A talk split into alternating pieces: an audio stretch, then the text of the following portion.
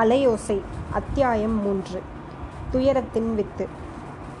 கல்யாணம் நடந்த உடனேயே சவுந்தரராகவன் சீதாவை தன்னுடைய புதுடெல்லிக்கு அழைத்து போனான். இங்கிலீஷ் ஹோட்டல் ஒன்றில் தற்காலிகமாக அவர்கள் தங்கினார்கள். ஒரு மாத காலம் கந்தர்வலோகத்தில் சஞ்சாரம் செய்து கொண்டிருந்தார்கள்.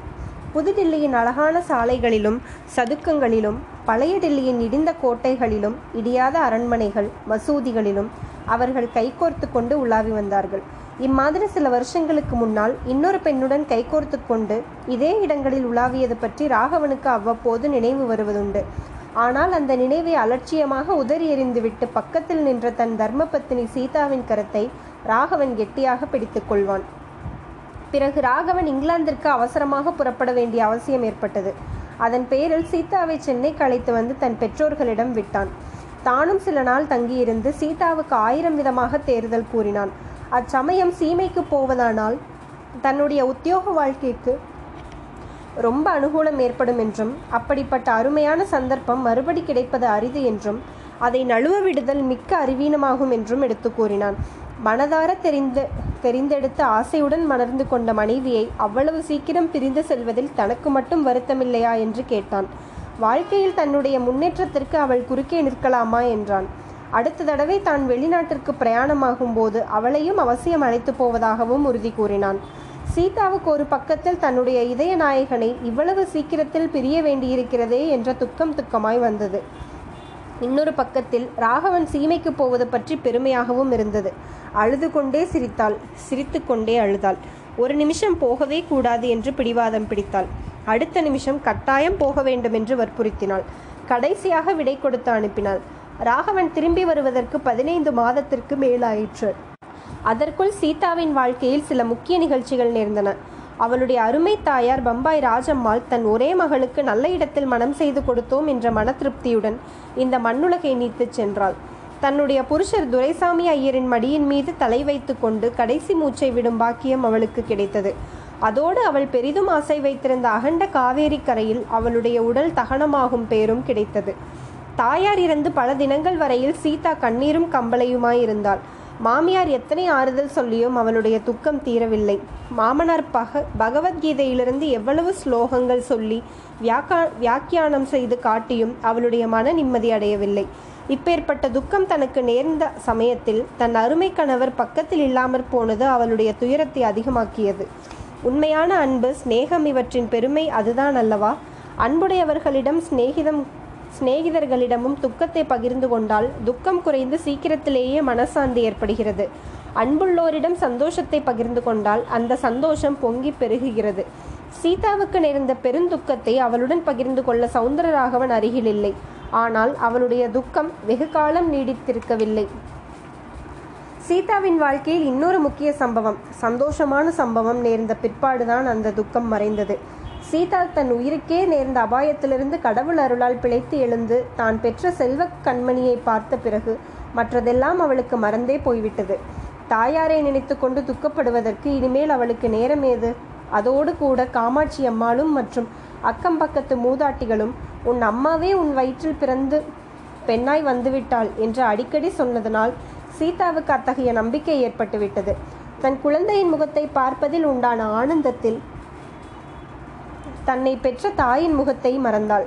சீமைக்கு போயிருக்கும் கணவன் திரும்பி வந்ததும் குழந்தையை அவரிடம் காட்டி ஆச்சரிய கடலில் மூழ்க செய்யும் நேரத்தை எண்ணி எண்ணி உள்ளமும் உடலும் பூரித்தாள். சீமைக்கு பயணமாகும் போது ராகவன் சீதாவை கான்வென்ட் ஸ்கூலுக்கு அனுப்ப சொல்லி பெற்றோர்களிடம் ஏற்பாடு செய்துவிட்டு போனான். அதன்படி சீதா கான்வென்ட் ஸ்கூலுக்கு போகவில்லை என்று அறிந்ததும் அவன் மிக்க கோபம் கொண்டு கடிதம் எழுதினான். அந்த கடிதத்திற்கு பதிலாக அவளுடைய தகப்பனார் உன்னுடைய சீமந்த கல்யாணத்திற்கு அடுத்த மாதம் முகூர்த்தம் வைத்திருக்கிறது. உடனே புறப்பட்டு வந்து சேரவும் என்று எழுதினாள். சீதா கான்வென்ட் ஸ்கூலுக்கு போகாத காரணம் இப்போது ராகவனுக்கு புலனாயிற்று. அதனால் அவன் சந்தோஷம் அடைந்தானா அதிருப்தி அடைந்தானா என்று சொல்ல முடியாது. பதில் கடிதத்தில் பரிகாசமாக சீமந்த கல்யாணத்தை ஆறு மாதம் தள்ளி வைத்து கொள்ளவும் தள்ளி வைக்க முடியாவிட்டால் பருத்தி வைத்து நடத்திவிடவும் என்று எழுதியிருந்தான். சீதாவுக்கு இந்த கடிதம் அளவில்லாத கோபத்தை அளித்தது. ராகவனுடைய கடிதங்களை விலை மதிப்பில்லாத பொக்கிஷத்தை போல போற்றி பத்திரப்படுத்தும் வழக்கமுடைய சீதா மேற்படி கடிதத்தை சுக்கலாக கிழித்திருந்தாள் ராகவன் அவ்வாறு பரிகாசமாக பதில் எழுதியது பற்றி மாமியாரிடமும் புகாரும் சொன்னாள். மாமியாரும் மருமகளும் வெகு ஒற்றுமையாகவும் அந்யோன்யமாகவும் இருந்து வந்தார்கள். மருமகள் மெச்சிய மாமியார் இல்லை என்னும் பழமொழி அவர்கள் விஷயத்தில் பொய்யாயிற்று. அம்மா உங்களிடமிருந்து குடித்தனம் செய்ய முடியாதென்று என் ஓர்படி பிறந்த வீட்டோடு போய்விட்டாளாமே. அவள் எவ்வளவு பெரிய ராட்சசியாய் இருக்க வேண்டும்? என்றாள். அக்கம் பக்கத்து வீடுகளில் தன் மாமியார் தன்னை அன்புடன் நடத்துவது பற்றி பெருமையும் சொல்லிக் கொண்டாள். காமாட்சி அம்மாளின் மனோரதம் நிறைவேறிவிட்டது. அந்த அம்மாள் பத்மாபுரத்தின் வீதிகளில் கம்பீரமாகவும் பெருமிதத்துடனும் தலைநிமிர்ந்து நடக்கத் தொடங்கினாள். சவுந்தரராகவன் சீமையிலிருந்து திரும்பி வந்தான். வசந்தியை பார்த்து அகமகிழ்ந்து முகமலர்ந்தான். சீதா கான்வென்ட் ஸ்கூலுக்கு போகாததினால் ஏற்பட்ட கோபத்தையும் மறந்தான். புதுடில்லியில் ஜாகை கிடைத்ததும் கடிதம் எழுதி அவர்களை தெரிவித்துக் கொள்வதாகவும் சொல்லிவிட்டு போனான். நல்ல ஜாகை கிடைப்பதற்கு இத்தனை காலம் ஆகிவிட்டது. சீதா புதுடில்லிக்கு வந்து சேர்ந்த ஒரு வாரம் ஆயிற்று.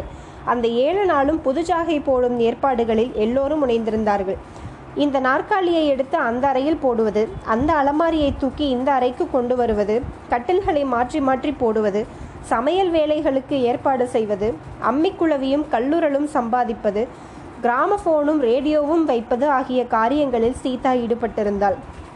சாயங்காலம் வந்ததும் சீதா முன்போல அதாவது கல்யாணமான உடனே வந்திருந்த நாட்களைப் போல் ராகவனுடன் வெளியில் உலாவச் செல்ல வேண்டுமென்று ஆசைப்படுவாள். காரியம் அதிகமாக இருந்தபடியால் அந்த ஆசையை அடக்கிக் கொள்வாள். ஒரு வாரத்திற்கு பிறகு ஒரு நாள் காலை ராகவனை பார்த்து இன்று சாயங்காலம் சீக்கிரம் ஆஃபீஸிலிருந்து வந்து விடுங்கள். வெளியில் எங்கேயாவது அழைத்து போங்கள் என்றாள். நான் அழைத்து போவது என்ன? உனக்கு இஷ்டமான போது இஷ்டமான இடத்திற்கு போய் வருவது தானே? என்றான் ராகவன். அழகா இருக்கிறது. நான் மட்டும் தனியாய் போவதாக்கும். போனால் என்ன? உன்னை யாராவது வழிப்பறி செய்து கொண்டு போய்விடுவார்களா இங்கே இன்னும் பிரிட்டிஷ் ராஜ்யம் நடக்கிறது. காங்கிரஸ் ராஜ்யம் பூராவும் வந்துவிடவில்லை என்றான் ராகவன். என்னை ஒருவரும் கொண்டு போய் விட மாட்டார்கள் வாஸ்தவன்தான் ஆனாலும் தனியாகத்தான் போக வேண்டுமென்றால் நான் போகவே மாட்டேன். தனியாக போக வேண்டாம். உன் மாமியாரையும் கூட அழைத்து கொண்டு போயேன். மாமியாரை நான் கூட அழைத்து கொண்டு போவதற்கு உங்களுடைய அனுமதி வேண்டுமாக்கும்? என்று சீதா பொய்க்கோபம் வருவித்து கொண்டு சொன்னாள். சரி சரி கோபித்து கொள்ளாதே. இன்று சாயங்காலம் சீக்கிரம் வந்து உன் வாக்கிங் அழைத்து போகிறேன் என்று சொல்லிவிட்டு ராகவன் சென்றான். அவ்விதமே அன்று மாலை சீக்கிரமாகவும் ராகவன் திரும்பி வந்தான். சீதாவை பார்த்து மோட்டாரில் வாக்கிங் போகலாமா அல்லது கால்நடையாக போகலாமா என்று கேட்டான். வழக்கப்படி சீதா ராகவனுடைய ஹாஷ்யத்திற்காக சிரித்துவிட்டு மோட்டாரில் வாக்கிங் எப்படி போவது? நடந்தே போகலாம் என்றாள். காமாட்சி அம்மாள் தான் வாக்கிங் வரவில்லை என்றும் குழந்தையை பார்த்து கொள்வதாகவும் கூறினாள். சீதா விரும்பியதும் இதுதான். ஆகையால் ராகவனுடன் உல்லாசமாக கிளம்பினாள். இருவரும் கண்ணாட் சர்க்கிளுக்கு வந்து ஒரு தடவை சுற்றி பார்த்துவிட்டு இந்தியா கேட்டை நோக்கி சென்றார்கள். இந்தியா கேட்டிற்கு பக்கத்தில் உள்ள செயற்கை நீர் ஓடைகளில் ஒன்றுக்கு அருகில் பச்சை பசும்புல் தரையில் உட்கார்ந்தார்கள். அப்போது சூரியன் அஸ்தமித்து இருள் சூழ்ந்து வரும் சமயம். நானா திசைகளிலும் வரிசை வரிசையாக வானத்து நட்சத்திரங்களுடன் போட்டியிட்டு கொண்டு இந்திய தலைநகரின் மின்சார தீபங்கள் பிரகாசித்தன. கந்தர்வலோகம் என்று சொல்லுவார்களே அந்த கந்தர்வலோகம் இதைவிடவா அழகா இருக்கும் என்றாள் சீதா. நான் கந்தர்வலோகத்திற்கு போனதில்லை அதனால் இரண்டையும் ஒப்பிட்டு சொல்ல தெரியவில்லை என்றான் ராகவன். சீதா சிரித்துக்கொண்டே நானும் கந்தர்வலோகத்திற்கு போனதில்லை. ஆனால் கந்தர்வலோகத்தை பற்றி பாரதியார் ஞானரதம் என்ற புத்தகத்தில் வர்ணித்திருப்பதை படித்திருக்கிறேன். புதுடில்லியை விட கந்தர்வலோகம் அவ்வளவு ஒன்றும் ஒசத்தி இல்லை என்று எனக்கு தோன்றுகிறது என்றாள். நான் ஞானரதத்திலும் ஏறினதில்லை. அதனால் அபிப்பிராயம் சொல்ல முடியாது என்றான் ராகவன். ஞானரதம் வெறும் கற்பனை ரதம். ஆனால் நீங்கள் வானரதத்தில் ஏறி ஆகாசத்தில் பறந்திருக்கிறீர்கள். ஞான ரதத்தை போல் கந்தர்வலோகமும் கற்பனை லோகம்தான் நீங்களோ லண்டன் பாரிஸ் முதலிய உண்மை நகரங்களுக்கெல்லாம் போயிருக்கிறீர்கள். ஏன்னா புதுடில்லியை விட லண்டனும் பாரிஸும் அழகுதானே? என்றாள் சீதா. ஏன்னா என்று இனிமேல் என்னை அழைப்பதில்லை என்று நீ சபதம் செய்தால் உன் கேள்விக்கு பதில் சொல்கிறேன் என்றான் ராகவன். ஆகட்டும் இனிமேல் ஏன்னா என்றழைக்கவில்லை? ஏன் சார்? என்றேன். லண்டன் அழகா? டில்லி அழகா? ஏன் சார்? என்றாள் சீதா. லண்டன் ஒரு விதத்தில் அழகு டில்லி இன்னொரு விதத்தில் அழகு என்றான் ராகவன். சீதாவுடன் பேசிக்கொண்டிருந்த போது ராகவனுடைய கண்கள் அங்கும் இங்கும் சுழன்று பார்த்து கொண்டிருந்தன. ஒரு சமயம் சாலையோடு இரண்டு பெண்கள் நடந்து போனார்கள். சாய்ந்து படுத்திருந்த ராகவன் சட்டென்று எழுந்து உட்கார்ந்து அவர்களை உற்று பார்த்தான். மறுபடியும் புல்தரையில் சாய்ந்து கொண்டான். டில்லி ரயில்வே ஸ்டேஷனில் நடந்த சம்பவம் சீதாவிற்கு ஞாபகம் வந்தது. ஏன் சார் அன்றைக்கு ரயில்வே ஸ்டேஷனில் யாரோ ஒருத்தியை பார்த்து பேசினீர்களே அவள் யார்? என்று சீதா கேட்டாள். அவள் யாராயிருந்தால் உனக்கென்ன? என்று ராகவன் கேட்ட குரலில் கடுமை துணித்தது. யார் என்று சொன்னால் என்ன? சொல்ல முடியாது. ஏன் சொல்ல முடியாது? எனக்கு இந்த ஊரில் எத்தனையோ பேரை தெரியும். அவர்களை எல்லாம் யார் யார் என்று உனக்கு சொல்லிக் கொண்டிருக்க முடியுமா? உங்களுக்கு தெரிந்தவர்களை எல்லாம் எனக்கும் தெரிந்திருக்க வேண்டியதுதானே உனக்கு தெரிய வேண்டிய விஷயங்கள் தெரிந்தால் போதும். ஊரில் உள்ளவர்களை எல்லாம் தெரிந்திருக்க வேண்டியதில்லை. பொங்கி வந்த கோபத்தை சீதா அடக்கி கொண்டாள். சற்று நேரம் இருவரும் மௌனமாயிருந்தார்கள். ஏன் சார்? அவள் யார் என்று சொல்ல மாட்டீர்களா? மௌனம். நான் பக்கத்து மனுஷியா? இந்த ஊர்க்காரியா? மௌனம். என்னோடு ஏன் பேசப் போகிறீர்கள்? இதற்குத்தான் வாக்கிங் அழைத்து வந்தீர்களாக்கும் என்று கூறிய சீதாவின் கண்களில் கண்ணீர் ததும்பியது. இதற்குத்தான் அழைத்து வர மாட்டேன் என்று சொன்னேன். பெண்களின் சுபாவத்தை காட்ட ஆரம்பித்து விட்டாய் அல்லவா சனியன்? என்று சொல்லிக்கொண்டே ராகவன் பசும்புல் தரையிலிருந்து எழுந்தான். நான் ஒன்றும் சனியன் இல்லை என்று சீதா கூறி இன்னும் முணுமுணுத்தாள். சீதாவின் குற்றமற்ற இளம் உள்ளத்தில் துன்பத்தின் வித்து விதைத்தாகிவிட்டது. அது முளைத்து வளர்ந்து மரமாகி என்னென்ன பலன்களை தரப்போகிறதோ யார் கண்டது? அத்தியாயம் நான்கு. சாலை முனையில். உலாவ சென்று திரும்பிய அந்த அன்றிரவு சீதா வெகுநேரம் தூங்கவில்லை. புதுடில்லியின் புதுக்குடித்தனம் போட்ட பிறகு முதன் முதலாய் தன் பிரிய நாயகன் தன்னை உலாவ அழைத்து சென்ற தினத்தில் தான் அசட்டுத்தனமாக நடந்து கொண்டு அவனுக்கு எரிச்சல் உண்டாக்கியதை நினைத்து நினைத்து வருந்தினாள். இருந்தாலும் அவன் எதற்காக அவள் யார் என்பதை சொல்ல மறுக்க வேண்டும்? என்ற எண்ணம் ஊசியினால் நெஞ்சை குத்துவது போல் திரும்ப திரும்ப வந்து கொண்டிருந்தது. சென்னை பத்மாபுரத்தில் மாமனார் வீட்டில் வசித்த போது சில கோல் சொல்லி பெண்கள் ராகவனுடைய பழைய காதலை பற்றி ஊரில் ஏற்பட்டிருந்த வதந்தியை அவளிடம் பிரஸ்தாபித்தார்கள். அப்போது அவள் அதை நம்பவில்லை. பொறாமையினால் சொல்லுகிறார்கள் என்றே எண்ணினாள். அந்த வம்பு பேச்சு இப்போது ஞாபகத்திற்கு வந்தது. ரயிலில் பார்த்த பெண் அவள்தானோ? என்னமோ. தினம் தினம் ஆபீஸுக்கு போகிறதாக சொல்லிவிட்டு போகிறாரே அவளை பார்க்கத்தான் போகிறாரோ என்னமோ என்று தோன்றியது. என்ன மூடத்தனம் அவள்தான் எங்கேயோ போய்விட்டாளே. மேலும் ரயிலில் அவளை பார்த்துவிட்டு இவர் அதிசயப்பட்டதிலிருந்து அவ்வளவு பழக்கப்பட்டவளாகவே தோன்றவில்லை. இப்படி இருக்க நாமாக மனத்தை ஏன் புண்படுத்திக் கொள்கிறோம்? பெண் புத்தி பேதமை என்று சொல்லுவது வாஸ்தவன்தான் என்று தன்னைத்தானே கண்டித்து கொண்டாள். லலிதாவை பார்க்க வந்த இடத்தில் அவளை பிடிக்கவில்லை என்று சொல்லி என்னை வழியே காதலித்து மணந்து கொண்டாரே. அப்படி என்னை ஆட்கொண்டு வந்த உத்தம புருஷரை பற்றி வீண் சந்தேகம் கொள்வது எவ்வளவு பிசகு? கூடவே கூடாது என்று தனக்குத்தானே புத்தி சொல்லிக் கொண்டாள். இனிமேல் அன்று சாயங்காலம் நடந்தது போல் நடப்பதற்கே இடம் கொடுக்க கூடாது என்றும் அவருக்கு பிடிக்காத விஷயங்களை பற்றி கேட்கவே கூடாது என்றும் சங்கல்பம் செய்து கொண்டாள். இவ்வளவு திடமான தீர்மானத்திற்கு பிறகும் ஏதோ நான் தெரியாத்தனமாய் கேட்டுவிட்டதாகவே இருக்கட்டும். அவள் யார் என்று சொல்லியிருந்தால் என்ன? எதற்காக மறுக்க வேண்டும்? என்ற நினைவு தோன்றி வேதனை செய்தது. இந்த வேதனை நிறைந்த சிந்தனைகளை எல்லாம் மறுநாள் பொழுது விடிந்ததும் தூக்கத்தில் கண்ட துர்ப்பு சொற்பனம் விழித்தெழுந்ததும் மங்கி மறைவது போல் சீதாவின் மனத்திலிருந்து மறையத் தொடங்கியது. ராகவனுக்கு காலை காப்பி கொண்டு வந்து கொடுத்தபோது அவன் அவளை பார்த்து செய்த புன்னகையில் அடியோடு மறைந்து விட்டது. வழக்கம் போல் ராகவன் ஆபீஸுக்கு புறப்பட்ட போது சீதா வசந்தியை தூக்கி கொண்டு வந்தாள். ராகவன் அவளை கையில் வாங்கி கொண்டு கொஞ்சினான். தோளில் சாத்தி கொண்டு தட்டி கொடுத்தான். கன்னத்தை மெதுவாக கிள்ளினான். வசந்தி என்னோடு நீ ஆபீஸுக்கு வருகிறாயா? என்று கேட்டான். வதேன் அப்பா இப்பவே வதேன் என்றாள் வசந்தி. சரிதான் உன்னை அழைத்து கொண்டு போனால் நான் வேலை செய்தார் போலத்தான் என்றான். சமையல் அறையிலிருந்து வந்த காமாட்சி அம்மாள் வசந்திக்கும் வயதாகும் போது உன்னை தோற்கடித்து விடுவாள் பார் உன்னை விட பெரிய உத்தியோகம் பார்ப்பாள் என்றாள். அதை பற்றி சந்தேகம் என்ன? அவளுடைய அம்மா யார்? சீதாவுக்கு பிறந்த பெண் சோடையாக போய்விடுவாளா? என்றாள் ராகவன். சீதாவுக்கு பெருமை தாங்கவில்லை. நான் என்ன அவ்வளவு கெட்டிக்காரியா? வசந்தி முழுக்க முழுக்க என் மாமியாரை கொண்டிருக்கிறாள். அதனால்தான் இவ்வளவு சமர்த்தியா சமர்த்தா இருக்கிறாள் நீங்கள் வேண்டுமானால் இரண்டு பேருடைய முகத்தையும் ஒத்திட்டு பாருங்கள் என்றாள் சீதா. காமாட்சி அம்மாளுடைய சந்தோஷத்தை சொல்லி முடியாது. ஆக கூடி உங்கள் இரண்டு பேருக்குள்ளேயே வசந்தியின் சமத்தை பங்கு போட்டு கொள்ள பார்க்கிறீர்கள். எனக்கும் கொஞ்சம் கூட கிரெடிட் கொடுங்க. நீங்கள் தயாராக இல்லை என்று ராகவன் சொல்லி வசந்தியை அம்மாவிடம் ஒப்புவித்துவிட்டு ஆபீஸ் புறப்பட்டான். மேலும் ஒரு வாரம் சென்றது. ராகவனுக்கு தன்னை வாக்கிங் போக மறுபடியும் அழைப்பான் என்று சீதா எதிர்பார்த்து கொண்டிருந்தாள். அவன் அதை பற்றியே பிரஸ்தாபிக்க பிரஸ்தாபிக்கிறதாக காணப்படவில்லை. ஆகையால் சீதாவே அந்த பேச்சை எடுக்க வேண்டியதாயிற்று. வெளியே போய் அதிக நாளாயிற்றே இன்றைக்கு போகலாமா? என்று சீதா கேட்டாள். போகலாம். ஆனால் நீ அன்றைக்கு கேட்டது போல் அசட்டுத்தனமான கேள்வி ஒன்றும் கேட்கக்கூடாது. கேட்கிறதில்லை என்று ஒப்புக்கொண்டால் போகலாம் என்றான் ராகவன். நான் கேட்கவில்லை. அப்படி ஏதாவது நான் தப்பி தவறி கேட்டாலும் நீங்கள் கோபித்துக் கொள்ளாமல் பதில் சொல்லுங்களேன் என்றாள் சீதா. அதெல்லாம் முடியாது. நீ அசட்டுத்தனமாக ஏதாவது கேட்டால் எனக்கு கோபம்தான் வரும். அதைவிட வெளியே போகாமல் இருப்பதே நல்லது என்றான் ராகவன். நான் ஒன்றும் கேட்கவில்லை. ஊமையைப் போல் இருக்க வேண்டும் என்றாலும் இருக்கிறேன் என்றாள் சீதா. பார்த்தாயா? இங்கேயே ஆரம்பித்து விட்டாயே. நான் வரவில்லை என்றான் ராகவன். சீதா பயந்து விட்டாள் நான் சாதாரணமாகத்தான் சொன்னேன். கோபித்து கொண்டு சொல்லவில்லை. வாருங்கள் போகலாம் என்றாள். இன்றைக்கு வேறொரு பக்கம் போனார்கள். போகும்போது பேச்சு அதிகமில்லை. தப்பாக ஏதாவது பேசிவிடக்கூடாது என்று சீதா சர்வ ஜாக்கிரதையாக இருந்தாள். ராகவனும் அக்கம் பக்கம் அதிகமாக பார்க்கவில்லை. சீதா தான் எதிரில் வந்த ஸ்திரீகளை எல்லாம் உற்று பார்த்து கொண்டு போனாள். பச்சை புல் வட்டம் ஒன்று தெரிந்தது. அதன் இடையிடையே அழகிய பூஞ்செடி புதர்கள் சில இருந்தன. நடந்தது போதும் இங்கே கொஞ்ச நேரம் உட்கார்ந்து விட்டு திரும்பலாம் என்றாள் சீதா. பசும்புல் வட்டத்தை சுற்றி சில பெஞ்சுகள் போடப்பட்டிருந்தன. அவற்றில் சிலர் உட்கார்ந்திருந்தார்கள். ராகவனும் சீதாவும் ஒரு பூஞ்செடி புதரின் அருகில் அமர்ந்தார்கள். பெஞ்சுகளில் ஒன்றில் ஒரு பார்சி கணவானும் அவர் மனைவியும் உட்கார்ந்திருந்தார்கள். அவர்களுடைய இரு குழந்தைகளும் புல்தரையில் ஓடி ஆடுவதை பார்த்து அவர்கள் மகிழ்ந்து கொண்டிருந்தார்கள். வசந்தையை அழைத்து கொண்டு வந்திருக்கலாம் இங்கே ஓடி வந் விளையாடுவாள் என்றாள் சீதா.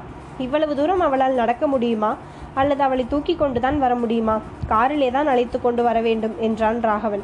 ஆமாம் என்றாள் சீதா. சற்று பொறுத்து அம்மாவையும் குழந்தையையும் அழைத்து போய் டில்லி அதிசயங்களை எல்லாம் காட்ட வேண்டாமா? என்று கேட்டாள். காட்ட வேண்டியதுதான். ஆனால் வசந்திக்கு இந்த வயதில் ஒன்றும் தெரியாது. அம்மாவுக்கு ஊர் சுற்றுவதில் ஆசை கிடையாது. கோயில் இல்லை குளம் இல்லை. மசூதியையும் மண்ணாங்கட்டியையும் பார்த்து எனக்கு என்ன ஆக வேண்டும்? என்கிறாள். ஆனாலும் நாளைக்கு ஞாயிற்றுக்கிழமையாதலால் குதுப் மினாருக்கும் கோட்டைக்கும் உங்கள் எல்லோரையும் அழைத்து போகலாம் என்று எண்ணிக்கொண்டிருக்கிறேன் என்றான் ராகவன். இதை கேட்ட சீதா வீட்டிலிருந்து புறப்படும் போது ஏற்பட்ட மனச்சோர்வு நீங்கி குதூகலமடைந்தாள். ஆமாம் தாஜ்மஹாலுக்கு எப்போது போகிறது? முதன் முதலில் நாம் இங்கு வந்தபோதே அழைத்து போவதாக சொன்னீர்கள். அதற்குள் சீமை பிரயாணம் வந்துவிட்டது. ஞாபகம் இருக்கிறதா? என்றாள் சீதா. ஞாபகம் இல்லாமல் என்ன? அதை பற்றியும் யோசித்து கொண்டுதான் இருக்கிறேன். தாஜ்மஹாலுக்கு போவதா இருந்தால் பௌர்ணமி என்று போக வேண்டும். அப்போதுதான் அந்த அழகை நன்றாக அனுபவிக்கலாம் என்றான் ராகவன். நிலா வெளிச்சத்தில் தாஜ்மஹாலை பார்த்தால் தேவலோகத்து மேலகையின் மாளிகை மாதிரி இருக்கும் என்று ஒரு தடவை சொல்லியிருக்கிறீர்கள். ஆமாம் பகலிலே தாஜ்மஹாலை பார்த்தால் பளிங்கக்கல் மாளிகையாக தோன்றும். நிலா வெளிச்சத்தில் பார்த்தால் பூரண சந்திரனுடைய கிரணங்களை கொண்டே கட்டியதாக தோன்றும். ஏன் சார்? அடுத்த பௌர்ணமி என்று போய் வரலாமே? என்ன சொல்கிறீர்கள்? பார்க்கலாம். அம்மாவையும் வசந்தியும் அழைத்து கொண்டுதானே போக வேண்டும்? இதற்கு ராகவன் பதில் சொல்லவில்லை. அவனுடைய மனது வேறு எங்கேயோ அதற்குள் போய்விட்டதாக தோன்றியது. சூரியஸ்தமனமாகி இருள் சூழ்ந்து வந்தது. புதுடெல்லிக்கு சோபையளித்த ஆயிரக்கணக்கான மின்சார தீபங்கள் ஒளிரத் தொடங்கின. நாலாபுரத்திலும் பச்சை பசும் மரங்களின் இடையிடையே அந்த மன்ச மின்சார தீபங்கள் ஒளிர்ந்தது அற்புதமான காட்சியாயிருந்தது. அப்போது பனிக்காலம் முடியும் சமயம் லேசாக பனி விழத் தொடங்கியது. சீதாவின் உள்ளம் அச்சமயம் குளிர்ந்திருந்தது போல் உடம்பும் குளிர்ந்தது. இருவரும் பசும்புல் தரையிலிருந்து எழுந்து வீடு நோக்கி நடந்தார்கள். திரும்பி வரும் போதெல்லாம் தூரம் அதிகமாயிருப்பது போல தோன்றியது. கிட்டத்தட்ட வீட்டுக்கு சமீபம் வந்துவிட்டார்கள் வீட்டுக்கு சாலைக்கு திரும்ப வேண்டிய இடத்தில் சாலையோரத்து மேடையில் அவர்கள் வந்து கொண்டிருந்தார்கள். முதலில் வந்த சீதா திடுக்கிட்டு மிரண்டு ஒரு கணம் நின்றாள். ஒரு அடி பின்வாங்கினாள். அதன் காரணம் அவளுக்கு எதிரில் ஒரு பெரிய மரோ மரத்தோரமாக கையில் பிடித்த கத்தியுடன் ஒரு ஸ்திரீ நின்று கொண்டிருந்ததுதான். லேசான பனிப்படலம் சல்லாத்திரையில் போல் அந்த ஸ்திரீயை மூடியிருந்தது. சாலையோரத்து தீபஸ்தம்பத்தில் லாந்தர் போல் கூடு அமைந்து விளங்கிய மின்சார விளக்கின் பரந்த ஒளி பனிப்படலத்தின் வழியாக புகுந்து அந்த ஸ்திரீயின் வெளிரிய முகத்தை மங்களாக எடுத்து காட்டியது. நாடக மேடைகளில் சில சமயம் மெல்லிய வெள்ளை சல்லாவினால் மூடிய ஆவி உருவங்களை கொண்டு வந்து காட்டுகிறார்களே அதைப்போல் அந்த ஸ்திரீயின் உருவம் காட்சியளித்தது. கையில் கத்தி பிடித்த பெண்ணுருவத்தை கண்டதும் சீதா தயங்கி பின்வாங்கினாள். பின்னால் அடியெடுத்து வைத்த அதே சமயத்தில் அந்த ஸ்திரீயை முன்னால் ஒரு சமயம் பார்த்திருப்பதாக சீதாவிற்கு நினைவு வந்தது. ஈனமாக மெலிந்த ஓ என்ற சத்தம் ஒன்று அவள் வாயிலிருந்து வந்தது. பின்னால் வந்த ராகவன் சீதாவை கையினால் தாங்கிக் கொண்டு என்ன? என்றான். அதோ என்று கையை காட்டினாள் சீதா. ராகவன் பார்த்தபோது அந்த பெண்ணுருவம் விரைவாக நகர்ந்து கொண்டிருந்தது. அரை நிமிஷத்திற்குள் இருளிலும் பணியிலும் மறைந்து விட்டது. இந்த சம்பவம் எந்தவிதமான உணர்ச்சியையோ கிளர்ச்சியையோ ராகவன் மனதில் உண்டாக்கவில்லை. அசடே புதுடில்லி சாலையில் எத்தனையோ பேர் வருவார்கள் போவார்கள். நீ எதற்காக பயப்படுகிறாய்? என்றான் ராகவன். நான் பயப்படவில்லை என்றாள்.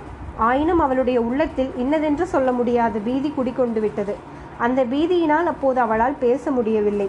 ராத்திரி படுக்கப் போகும் சமயத்தில் ராகவனிடம் சாவகாசமாக அந்த ஸ்திரீயை பற்றி விவரங்களை சொல்ல வேண்டும் என்று மனதிற்குள் எண்ணிக்கொண்டாள்.